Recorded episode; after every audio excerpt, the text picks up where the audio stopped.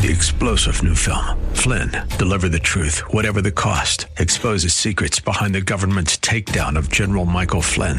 Flynn knew what the intel world had been up to. He ordered the first audit of the use of contractors. This set off alarm bells. He told the truth. He was the most dangerous person for Donald Trump to hire. They had to get rid of Flynn.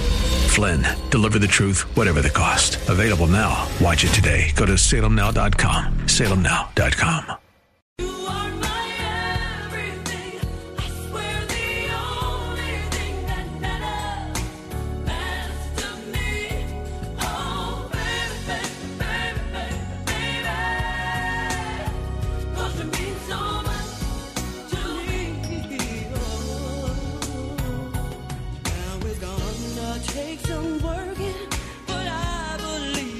And this is me, Doctor Bill, your radio M D, and we're riding the airwaves into your ears and your brain.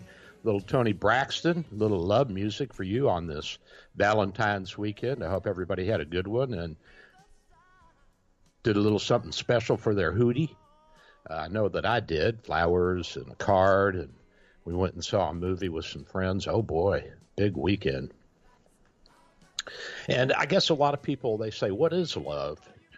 I think the best definition that I have heard of love is that it's when you place someone else's physical, mental, emotional, and spiritual well-being at the same level of importance as your own, then that's true love. And uh, I think that that's tough to do. We can't sustain that all the time, of course.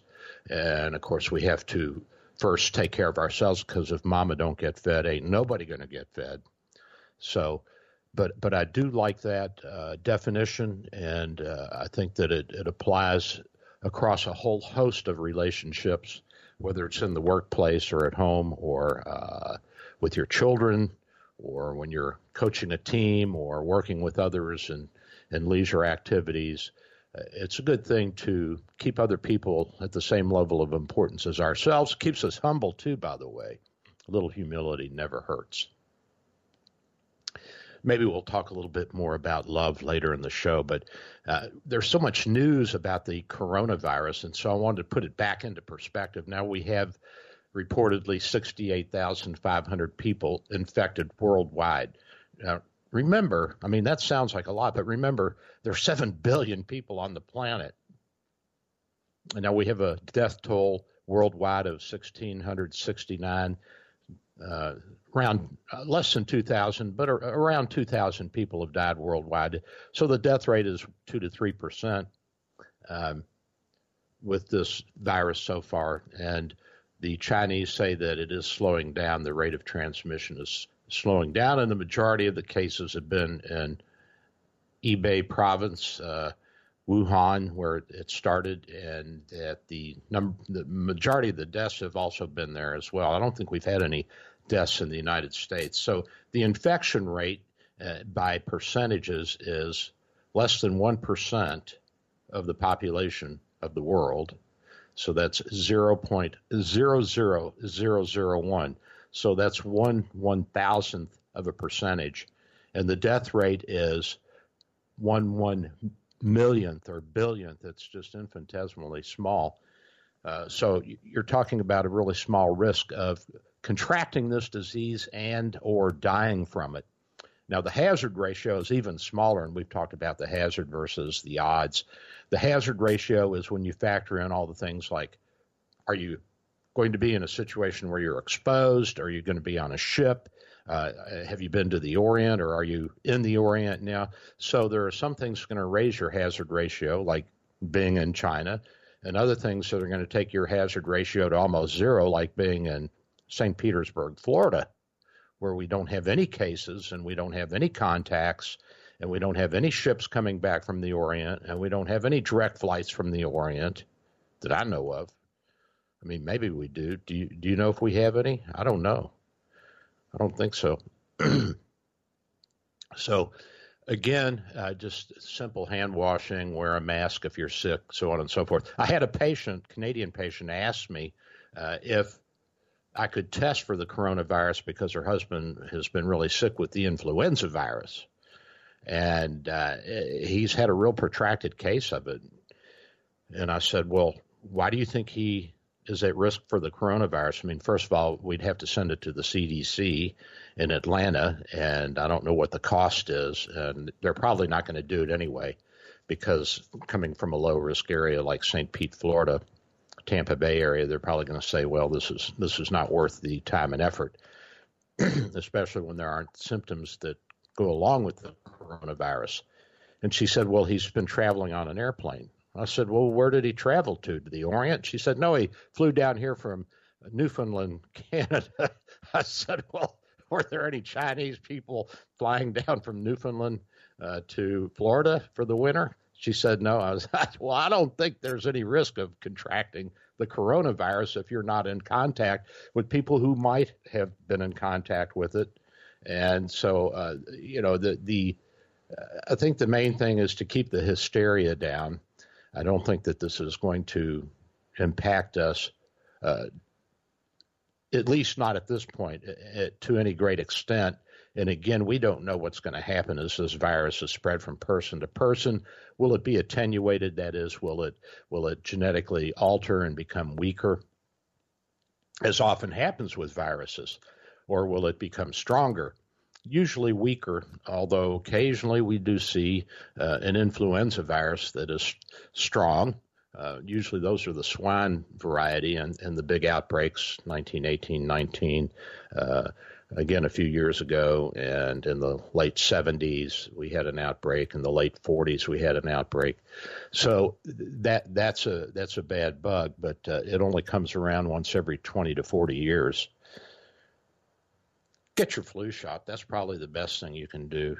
And I talked with the I D doctors at the hospital, and they all say the same thing. They're not worried about coronavirus. They're worried about the deaths from influenza virus, which are, you know, pretty substantial. I mean, I think we've already had ten thousand, maybe twenty thousand deaths this year uh, related to the influenza virus. And with my patient that had the influenza virus and is still sick, uh, I, you know, I, I said, why didn't you come in earlier? Well, he thought he could just beat it on his own.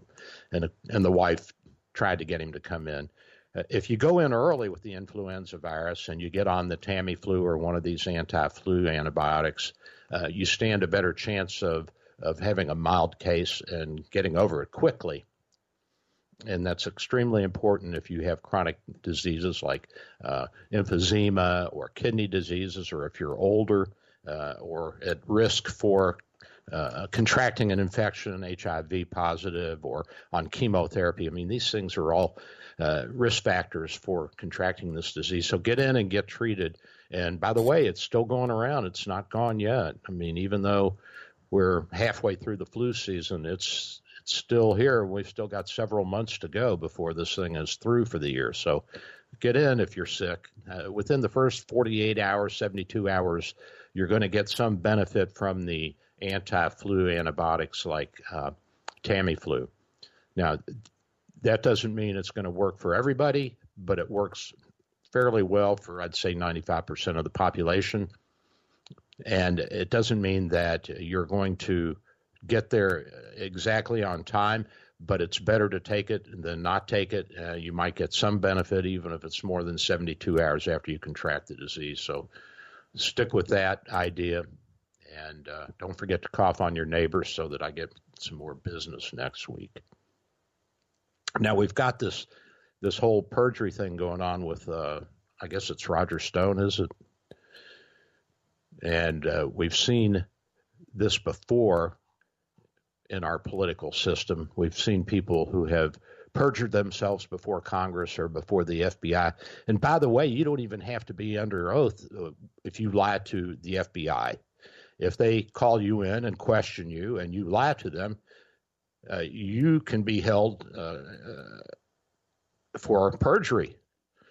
Uh, both lying and perjury to the federal government are crimes that could land you in uh, jail. And if convicted, you could be looking at up to five years in prison. So why is Stone looking at so much more time? Well, he's a character and a half, and uh, I guess he's really gone out of his way to to tweak the noses of a lot of people on the left and the right. Although he proclaims to be uh, right-wing, he started off working for uh, John Kennedy, and then after he read some literature uh, from the conservative side of the aisle. He became an ardent conservative, and I think he's somewhat of a libertarian. Now, he's been convicted on seven counts, including witness tampering and lying to investigators. And he's awaiting sentencing. And, of course, this has created a big brouhaha because the four prosecutors wanted him to get eight to nine years. And uh, Attorney General Barr said he thought that was excessive and he was going to not make that recommendation. And it's his place to make that recommendation to the judge. Now, it doesn't matter what recommendation you make to the judge, whether you're prosecution or defense, because ultimately the judge has guidelines he goes by or she goes by, and it's up to their discretion. And they will look at how egregious the actions were and what the prior history is. And Stone's been in and out of uh, trouble in courtrooms before, although he's never been convicted of anything that I know of. Uh, I may be wrong. And he's worked on the campaigns of Richard Nixon, Ronald Reagan, Jack Kemp, Bob Dole, and Donald Trump. And he has been in partnership with Paul Manafort. And uh, as you know, Manafort went to jail for tax evasion and some bank dealings and all that. Now, why Manafort's being held in uh, solitary confinement, I'm not sure, but uh, certainly Trump can pardon him, and I think that that's probably going to come after the, he wins his second term. And he could pardon Stone, too. But then what happened is the president tweeted and weighed in on this, and he uh, was seen as putting pressure on the Justice Department, on Attorney General Barr, to go light on Stone. And so now the Democrats are screaming that he's interfering and that this is a, an abuse of his power and that he thinks he's a king. I mean, all the presidents do this. They all weigh in either publicly or privately to their attorney generals on matters that are personal to them or that have uh, political ramifications. And, uh, you know, I, I have to laugh because I watch Trump work and he's he's like a tuna fisherman. He just – He throws that bait out there and trolls with it, and uh, then he catches some big, big fish, and he reels them in and plays with them. Uh, and it's a catch and release because he ultimately cuts them loose and waits for the next event, the next big piece of bait to arise. Now, is the president within his right to tweet and voice his feelings and his concerns and his recommendations about how Stone should be uh, treated? Well, you know, according to the Constitution, he is. Now, you're going to hear the Democrats say, well, not in recent years. That's not been the the common approach or the common law or the or the common modus operandi or whatever you want to call it for a president, which is not true. You know, they like to. And I guess this is true of most politicians. They like to bend it to their to their uh, storyline. And I heard one of the Democratic pundits defending Biden's son, who is looking at some problems over his dealings with this uh, energy company in the Ukraine, and Biden having said openly that if his son wasn't treated well or hired or whatever, that the Ukrainians weren't going to get uh, the the uh, the support that the United States had promised them. And this pundit said, well, you know, uh, George Herbert Walker Bush did the same thing for George Bush. And George Bush wasn't qualified for the the the business position that he got. Well, now, wait a minute. Back up, everybody. Hold on a second here. George W. Bush, whether you like him or not, whether you think he's an idiot or not, he actually earned his master's of business administration. I think he was the first M B A to occupy the White House. That's a pretty big deal in my book. And an M B A is uh, not an easy degree to get. It takes a lot of work. There's mathematics, there's statistics, there's uh, all kinds of uh, technical things that you have to learn in order to pass the test to get through. And he did. And he wasn't accused of cheating uh, as the Kennedy boys were. And he didn't uh, have someone else take exams for him. And, and then he went and uh, I think that he and Nolan Ryan started the, uh, the Dallas baseball team. What is it? The Texans. I think it's the Texans. uh, or the Rangers. No, I can't remember. But it's it's the Dallas uh, baseball team, the uh, the uh, major league team that has won the World Series. And uh, I went to one of the World Series events there when they were playing. We made it to one game. And I saw Nolan Ryan, and I said, "Hey, Nolan, we love you, baby." And he waved back, and you know, it was it was a big deal. But uh, it's quite a business that he built, and I think that he sold it. Now, he and his father did show up at that uh, at that particular game, at the World Series game. And I don't remember how many years ago that was. Uh, but the upshot of this is that George W. Bush did earn the position that he got. Now, certainly the family name helped him, I'm sure, when he went to borrow money or needed some business advice or needed some support from the local community. It certainly helps to have the name Bush in Texas. And, you know, there's nothing wrong with using your name. Uh, that's part of business, as you advertise yourself and you build on whatever base you already have, uh, a positive base, of course. So I think that when the Democratic pundits start comparing uh, Biden's son to George W. Bush, they're way off base. And, and I have to step in and say, look, you're not being honest, guys. And I hear a lot of this. I hear a lot of this. I hear people, uh, who is it? Um, one of the people on Fox News, he's on the Five, and he uh, he's uh, he's a older black reporter. I can't remember his name right off the bat, but it'll come to me in a minute. At any rate, he was saying that uh, when the impeachment was going on with, with uh, Trump, he was saying that, that uh, Clinton uh, committed no crime, that there was no crime alleged. Well, yes, there was. Uh, he was convicted of perjury. And if he had been an ordinary citizen and had perjured himself before a federal judge, he probably would have gotten twelve months in jail. But being president, you can't be prosecuted. And after he was out of office, uh, there just wasn't any desire to prosecute him for that. So no, no prosecuting attorney brought any charges. Now, Stone, on the other hand, is not the president. And he's not in any office, and he's been uh, a consultant, uh, he's been a lobbyist, he's been uh, a, a character and a half, and he calls himself a dirty trickster. And uh, by the way, he got his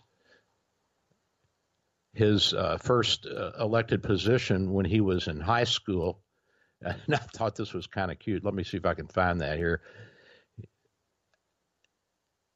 He broke into politics when John Kennedy was uh, was was in power, and when he was a junior in high school and vice president of a student government in uh, northern Westchester County, New York, he manipulated the ouster of the then president of the student council and succeeded him. Stone recalled how um, he had run for election and manipulated the situation. I think he made up some stories about uh, this guy. Uh, And he had uh, done his first dirty trick.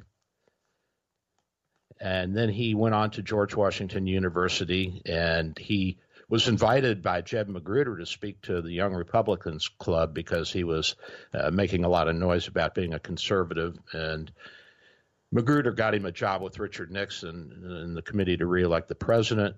And then Stone left college to work for Magruder and for the uh, campaign. And, and apparently uh, Stone thinks that he is a big buddy of Nixon's, although after Stone got into some trouble in the nineteen seventies, Nixon distanced himself from, from Stone. He got involved again with Ronald Reagan. Um, he has put out a lot of negative press. Uh, he's uh, the, the henchman, the bad boy for uh, a lot of the presidents who have run on the Republican side, and uh, he has floated out uh, untruths about Democratic opponents, and, and he, uh, I mean, he's done things that I guess are what people do in politics, uh, but you don't do it yourself. You hire somebody like this guy to put out uh, bad press and to float out things that uh, are not true, like so-and-so uh, was seen with the pedophile, uh, so-and-so, and, and, and these kinds of, of half-truths. And it's hard to re- it's hard to defend yourself against some of this. And he's made up foundations, Republicans for Choice, and uh, he's been on a number of shows. Uh, finally, they wouldn't let him on any shows anymore. And the National Enquirer reported that Stone at, at one time in the nineteen nineties had placed ad and pictures on websites and swingers publications looking for sexual partners for himself and his second wife. Uh, and Stone initially denied this, and then he admitted to it. And uh, so he was seen as a pariah, and people started to back away from him. Uh, he got into a conflict with Elliot Spitzer. And uh, as you know, Spitzer got into trouble. He actually uh, was uh, an advisor for Al Sharpton, a candidate in the Democratic primary in two thousand four. And Sharpton, defending Stone's involvement, said, "I've been talking to Roger Stone for a long time. That doesn't mean he's calling the shots for me. Don't forget that Bill Clinton was doing more than talking to Dick Morris." So it's it's a, a personality where he wants to be in the limelight. And um, he'll probably lie on both sides to say, yes, I did that when he didn't, or to say, no, I didn't do that if he did, just to create controversy. And apparently he loves to dress like a dandy.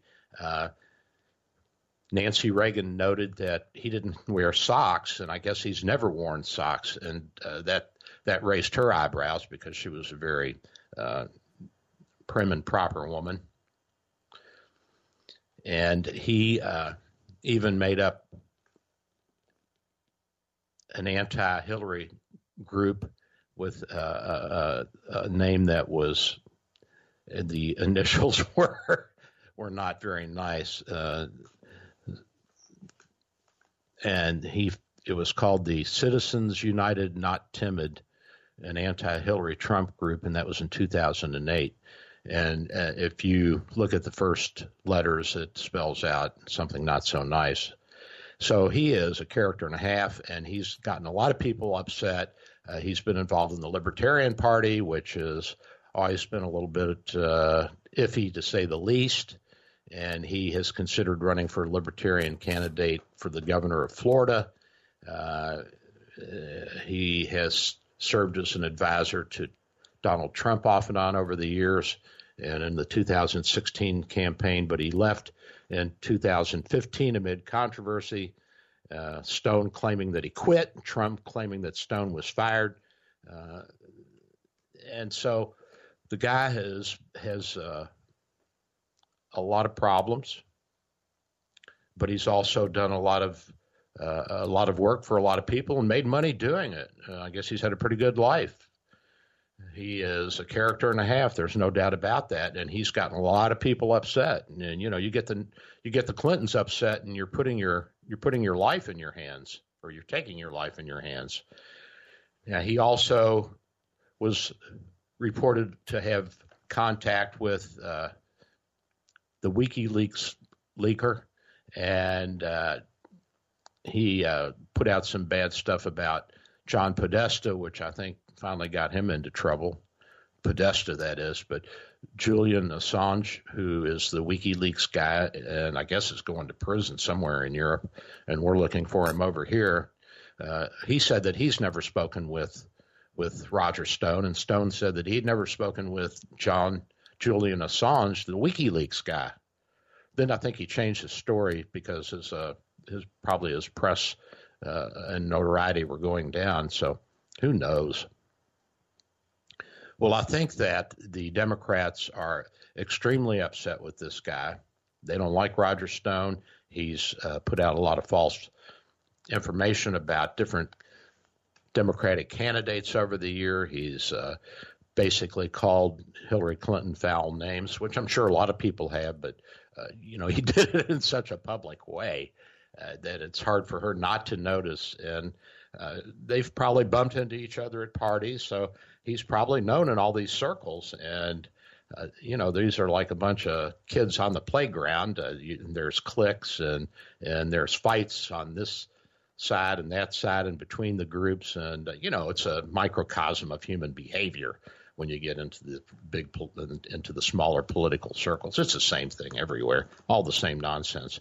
So I'm guessing that the Democrats want to see this guy go to jail for a long time. Well, what is the history of of uh, criminality and prosecution and and imprisonment for lying under oath in the federal government, uh, especially to Congress and the federal government?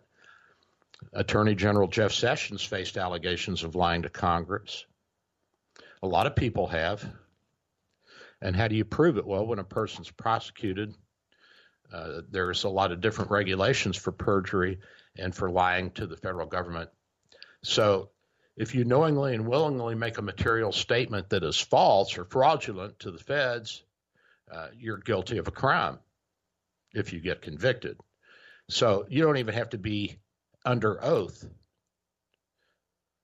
It doesn't require that you be under oath. If you get a form that says, are you a member of the uh, Boogly Boo party, and you say no, and you are, and it's proven because you've signed up with that party, uh, then you've just lied to the feds on your F B I application for some kind of clearance.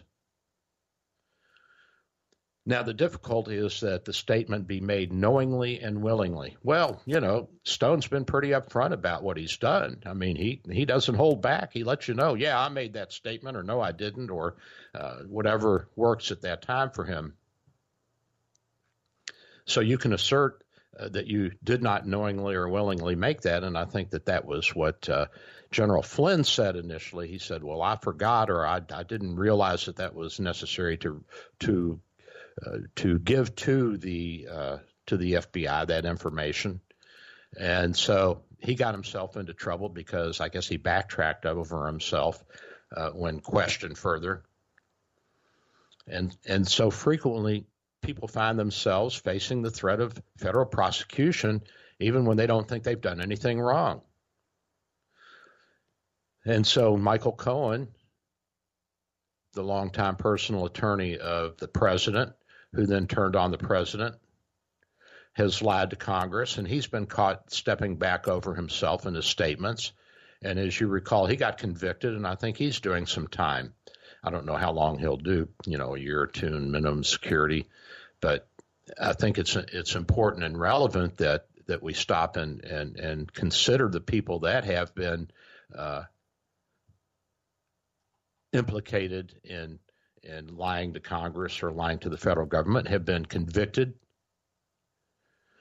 Uh, and we even have a baseball player, uh, Roberto, or not Roberto, Roger Clemens, a seven-time winner of the Cy Young Award. He was a Major League Baseball player, and he was indicted by a federal grand jury in two thousand ten uh, for perjury during his two thousand eight testimony before the House Oversight Committee and Government Reform Committee when he claimed that he never used performance-enhancing drugs, uh, such as growth hormone or steroids, to advance his baseball career. He was uh, subsequently uh, acquitted of all the charges. Now, you may not remember H R Haldeman. He was one of Nixon's men. Uh, he was the chief of staff of the White House, and uh, under Nixon in his first term, and he was convicted in nineteen seventy-five of conspiracy, obstruction of justice, and perjury related to testimony he gave to the Senate Watergate Committee, and uh, he was given several years, but I think he did um, eighteen months at the most. So I think he was sentenced to a maximum of eight years and later reduced to four, and then he served eighteen to nineteen months. And Caspar Weinberger Uh, was another one of the people who was a former defense secretary and indicted on felony charges in nineteen ninety-two for lying to Congress about his role in the Iran-Contra scandal during the Reagan administration. You may not remember Caspar Weinberger, but he was Secretary of Defense, and the Iran-Contra scandal uh, was when we were shunting money to the Iranians to fight the Iraqis in their war during the nineteen eighties. uh, and the money was, since there was a ban on provided by Congress of providing money directly to the Iranians, uh, the money was being uh, made by selling arms to the militia rebels in Nicaragua. So uh, Reagan uh, never was indicted or even uh, suspicious. Suspicious. Uh, there was no suspicion of him being uh, directly involved in it. But Weinberger uh, was uh, uh, called up on this, and he ended up having to stand trial. Uh, but before that occurred, Uh, George H W. Bush, Bush one, granted him and five other advisors involved in the scandal full pardons. So you can see that it's it's rare that anybody does any major time for uh, this this kind of crime, but you know they'd like to make a point, and, and if they can get six to eight years from a judge, even though it's reduced to eighteen months or twelve months or. or President Trump pardons him completely, uh, at least it'll be on the record, and the Democrats seem to think that'll help them with the election. I don't think so. Well, I'm going to go grab a cup of Joe, and when I come back, we'll pick up on another topic, and I'll let you know when I get back. And if you want to join me, I'm at eight seven seven, nine six nine, eight six zero zero. That's eight seven seven, nine six nine, eight six zero zero. I'm Doctor Bill, your radio M D.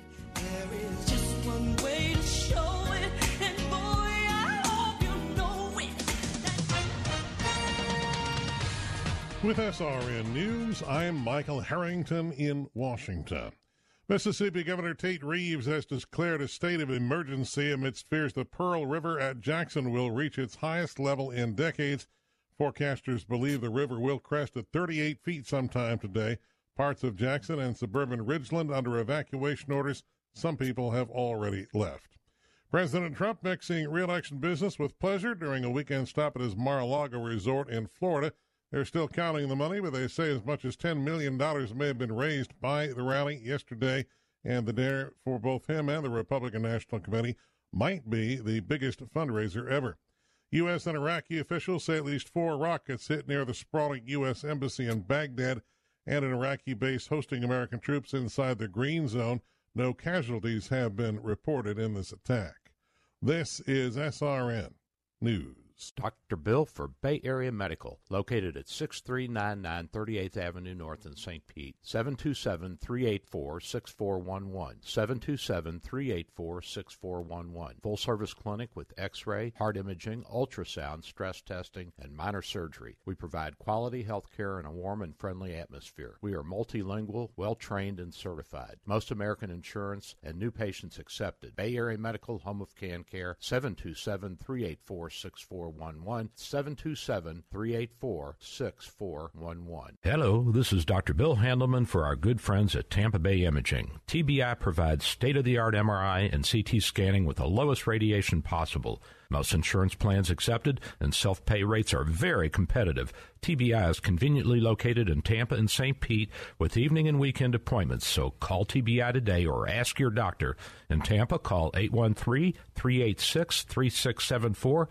Saint Pete, call seven two seven, five four five, nine six seven four. Have you racked up more than ten thousand dollars in credit card debt? Are you barely getting by, making minimum payments? You should know the credit card companies are tricking you into thinking there's no way out. Credit card companies would rather you didn't know that there are ways you can become debt-free and you don't have to pay the entire amount you owe. There are debt relief programs that help people like you escape overwhelming credit card debt. National Debt Relief has helped tens of thousands of people just like you reduce more than five hundred million dollars of debt. National Debt Relief has helped so many people they're A plus rated by the Better Business Bureau. You don't have to declare bankruptcy or take out a consolidation loan. You have the right to settle your debt for a mere fraction of what you owe. Reduce a large portion of your debt now. Call National Debt Relief at eight hundred, seven nine seven, five eight six eight. eight hundred, seven nine seven, five eight six eight. That's eight hundred, seven nine seven, five eight six eight. Take A M eight sixty The Answer with you wherever you go with our mobile app, the answer tampa dot com, Alexa, TuneIn, iHeart, and at radio dot com.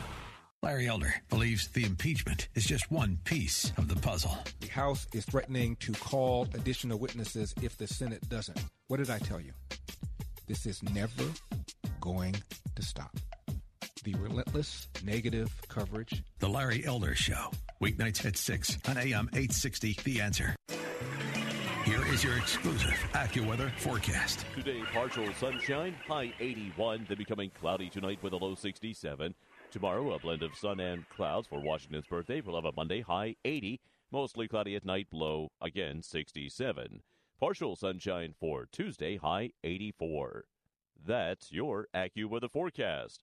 I'm Kevin Snyder for A M eight sixty, The Answer.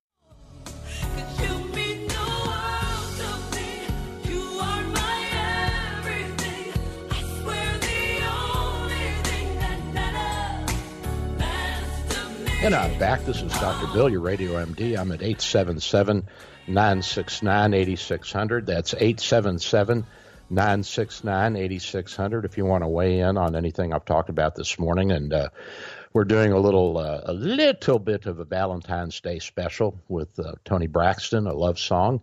And I wanted to read you one of my favorite poems. It's pretty simple. It's not, not real flowery, but I like it. It's called A Drinking Song by William Butler Yeats. Now, Yeats was an Irish poet at the turn of the last century, and and uh, uh, and he lived into the, I think he was in the nineteen forties when he died. I can't remember exactly when. So it's been, you know, maybe one hundred years ago. And uh, I, I always enjoyed his poetry. I was an English major. He was an interesting character, too, and he was a nationalist. He was one of these pro-Ireland guys. And he wrote a lot of poems about the Irish Rebellion in the uh, early half of the twentieth century against the English. But he remains one of the uh, one of the stellar poets of the twentieth century. So let me read this to you, and you can decide whether or not you like it. Wine comes in at the mouth, and love comes in at the eye. That's all we shall know for truth before we grow old and die. I lift the glass to my lips. I look at you and I sigh. Short but sweet. What do you think? You like that? I'm in tears here, Doc. You are not, you big fat liar. I got a hanky in my hand. I'm sobbing. It was so beautiful. Love is I beautiful. I thought it was thing. A nice poem. I mean, that's something. You, if you memorize that, and uh, when you go out with your wife for uh, her birthday or something, or or you do that at, on Valentine's Day, I guarantee you uh, things will be really good when you get home. Yeah, you, you should have told me last week. So you know. Yeah, I got to wait a year I, now. Heads up here, I'm telling you. So uh, I th- I think that uh, that. This is a great time to talk about love. And what is it? You know, it, it it's it's an emotion. It's it's a. I tell people when they, especially when I have couples and they're they're wondering what their role is in the relationship and in their the health of of each other. They're and you got to be careful because spouses like to direct each other, you know, and so you you have to kind of disentangle that and help them understand that love is is a verb. It's not a noun. Well, I mean, it is a noun, and it's it's also a verb. It's a feeling, but you know, love and lust can get inter, intertwined fairly easily, uh, and a, and they should be to a certain extent because that's how you get together and make more little little humanoids. And even though there's a, a, a constant war between the sexes, it's the only war where you have you have to call a truce every night. Otherwise, you're not going to have soldiers to fight the the next the future battles. So it's one of those strange wars where you call a truce every night. But I think that if you look at love as a verb, then it becomes an action. Now, the noun part of it is what attracts us to each other, or attracts us to something that we enjoy. Or something that, you know, I really loved watching N F L football. And and so that's an emotional response. The intellectual side of it is that I like to try to figure out what the teams are going to do. So then that love becomes a verb because I put it into action. I put it into working and to discussing it with people. And that that love of the game attracts other people to it. And that's, you know, that's we want our cause to to be heard and to be followed, of course.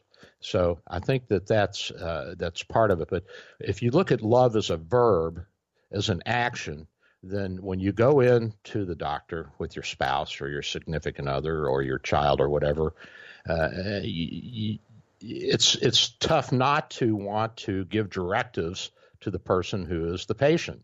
But rather than try to control and, and, and run somebody else's life, I think it's it, this is this is where the verb part of love comes in. It it requires restraint and acceptance and understanding, and to have people sit and listen to what I'm saying and try to learn from uh, the ways in which I counsel people about their health uh, and about how to take care of themselves or what they need to do.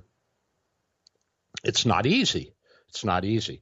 But this is what the verb love is. It is learning to put into action in a positive way Uh, those feelings that you have for someone or something, and to make a positive impact on that other person, as as well as to make yourself feel better. Because, you know, if you can, if you can be uh, objective, non-accusatory, uh, uh, speak in the first person, keep from pointing fingers and saying, well, if you'd come in earlier, you wouldn't be this sick. You know, I mean, it's, it's always unproductive to be accusatory in, in the setting of, of, of a sick patient. You know, you don't want to, I mean, I'll ask people, why didn't you come in earlier? But that's not to say, oh, you're a bad boy, or I'll, in a teasing way, I'll say something, you know, like, well, if you'd come in earlier, you wouldn't be dead now. And, uh, you know, they're obviously not dead because they're still sitting there talking to me. But, I mean, if they get me upset, we can take care of that, too. Uh, so I think that you have to show a lot of reserve when you go into a relationship, uh, whatever it is, and especially when you come to the doctor's office. Otherwise, you're gonna, just going to pick a fight with your spouse. And so many of my patients are older, you know, the spouse will be sitting there and I said, is he like this at home, or is she like this all the time? And they say, oh, yeah. And I said, what do you say? He said, I've learned over the years not to say anything. And there's a lot of wisdom in that. You know, I think that that you can say, look, I think you need to go to the doctor because you're you're sick and you're you're not getting any better. And it's, you know, it's it's been a week and you're still hacking up uh blood or whatever, and, and it's not a good situation, and I want you to go and get some help. But then you don't say, well, you know, you're an idiot if you don't go. And uh, when you get to the doctor's office, the spouse, significant other, the parent shouldn't say, well, I told him, or I told her, or I said so. I mean, that that's accusatory. Or when you start using the you word, you, you this, you that. You know, that's accusatory. You can say, look, I was worried. Now, that's not accusatory, and that's first person. I, uh, I'm, I'm concerned about my, my, my husband's health. I'm concerned about my wife's well-being. Uh, I'm concerned about the, the fever. I'm concerned about drinking too much. I'm concerned about whatever. Uh, I don't know what to do. I, uh, I've asked him, her to go to the doctor to seek some help, and, and they're reluctant, and, and I don't know why. And these kinds of things are open-ended. They're not accusatory. And and when you say something like, I don't know why, and then you stop and wait and listen, oftentimes you'll get a response from, from your partner, from your child. I don't understand. Uh, and that's not always, because there are just some people that are very uh, taciturn. They don't like to speak or talk. They they they like to hold their cards close to their chest, or they really don't have a whole lot of depth of feeling about a lot of things. Uh, you know, they're just very withdrawn, uh, whatever. And so, but most people are going to respond. If you throw an open-ended question out there and you wait, most of the time you're going to get an answer. So, you know, you go home and uh, you, your your spouse gets home from work and you see each other and hug and a kiss, and you say, hey, how was your day? And if you just sit quietly, you'll probably hear some. And if you don't like what you hear, well, then don't ask the question in the future. But if you did ask the question, then sit and quietly listen. And if, you know, my wife is always t- telling me how tired she is and how hard she worked and all that. And, and, and that's okay. And I just, you know, I just accept it and say, oh, you're right. Now, listen, remember, I work with her every day. So I see how much she does and doesn't do. And there are days when she really does work hard. Uh, but there are days when she doesn't work as hard as she thinks she does. That's all of us. But still, I give her the opportunity to voice her feelings about that, and that keeps the relationship open. Now, if I try to close it down and say, well, you didn't look like you were working that hard to me today, well, that's going to end the conversation right there. And the same thing when you go to the doctor. Well, if you had listened to me when I told you last week to come in, you wouldn't be in this mess now. Well, the first thing the other person's going to think is, well, how the hell does that help me now? What does that do for me now? Nothing. It just gets you upset. I mean, there are some people that can accept criticism, uh, but a lot of us, uh, we will uh, bristle at that, and we'll say, well, I'm sick, and here you are criticizing me. I didn't know how sick I was, or I didn't understand what you meant, or I didn't know that you thought I was that bad off, or you're always hitting the panic button even when I'm not that sick. And so there's a number of reasons that people can throw into the equation of why their other half is accusing them of not behaving appropriately when it comes to their health or to any number of, of behavioral aspects of life. Uh, but uh, I think that if, if you try to keep it in the first person and you try to be non-accusatory and you just say, look, I'm I'm just concerned and I'm trying to uh, keep you healthy and, and do what I can as your spouse. This is what spouses are supposed to do. They're supposed to care for each other. And, you know, you use words like this and, and, and talk in this way. And it's not easy to do. You got to train yourself over time to do this. Then uh, you'll have a better relationship and you'll be able to get your partner in to the doctor earlier and get them some help when they're sick. And this one guy that I've been talking about who had the influenza, he waited a couple of weeks, and, of course, it was too late to to have the uh, anti-flu medication work for him, the uh, Tamiflu. There's another brand or two out now, uh, and these will kill just the influenza virus or stop them from reproducing. And you don't really kill viruses because they're not they're not alive as we would think of a living organism. They They uh, they only have genetic material which they inject into the cell of a living organism, and uh, then they use that cell's uh, genetic uh, templates, its D N A and its R N A, to reproduce their own uh, their own little viral babies, if you will. But they don't really, you know, it's not like you can go in there and and stomp them out with your with your little ice pick, your little microscopic ice pick.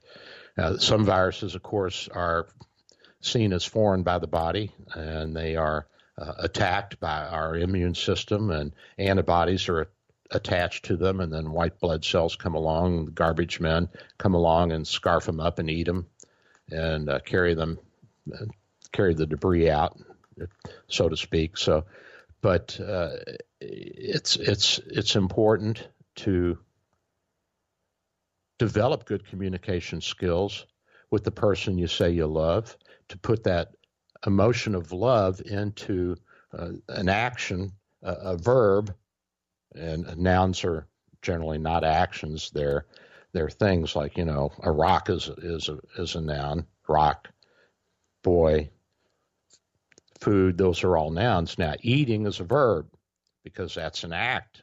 You're, you know, to eat. You don't to food, you don't to rock, you don't to carpet, you vacuum the carpet. So you have a verb attached to the noun, you know, your basic sentence structure. We all know that. And so the verb of love, the action of love, is learning how to communicate with each other in a positive and productive way. And that has to be non-accusatory. It has to be, uh, and this is this is hard for a lot of people to do. I know, you know, spouses want to direct their their their partners, their their opposite. I know my wife wants to direct me.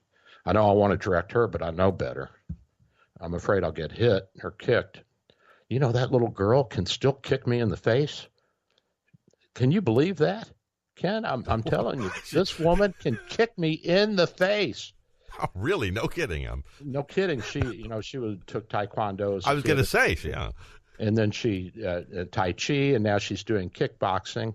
And uh, she can, she is so limber. She can, she's five feet tall, and I'm five ten, and she can get her foot up and smack me in the face with it.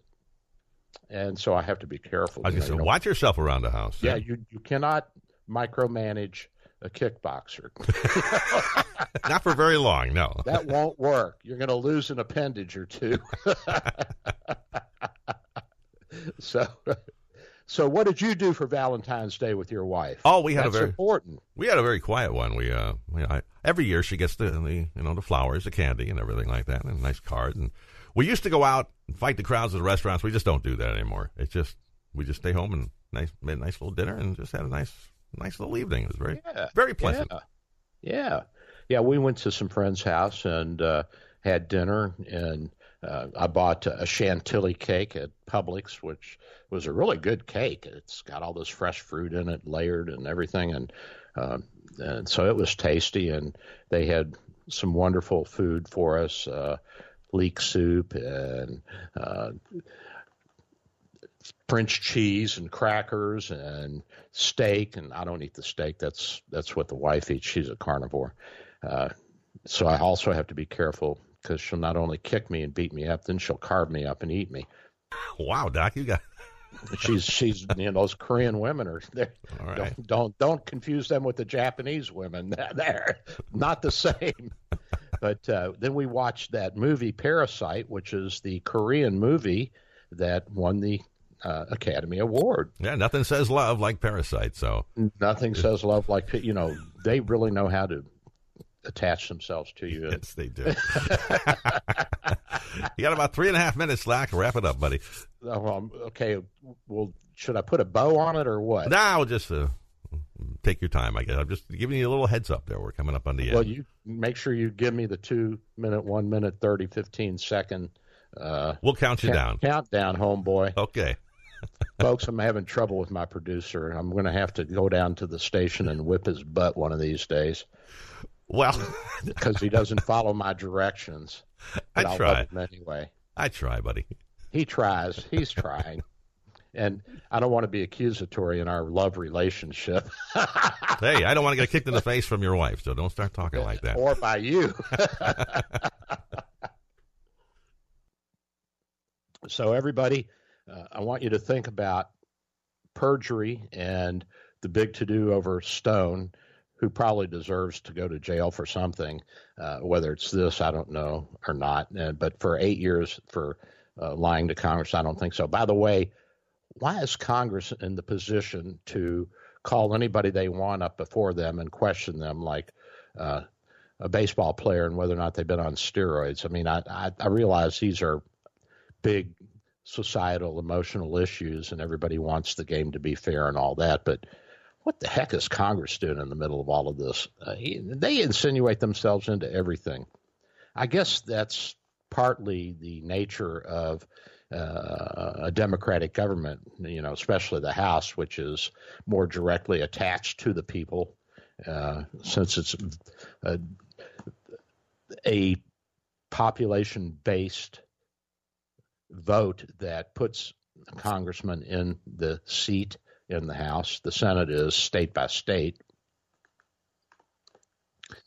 So I think that that's probably, although I don't think it's all that appropriate, it's probably expected and usual in what uh, an elected representative body does is they stick their nose into everything, especially if there's a lot of public interest and concern over it. And uh, then it can, certainly can be open to abuse, as we have seen with the uh, with the attempt to oust the president using the impeachment process.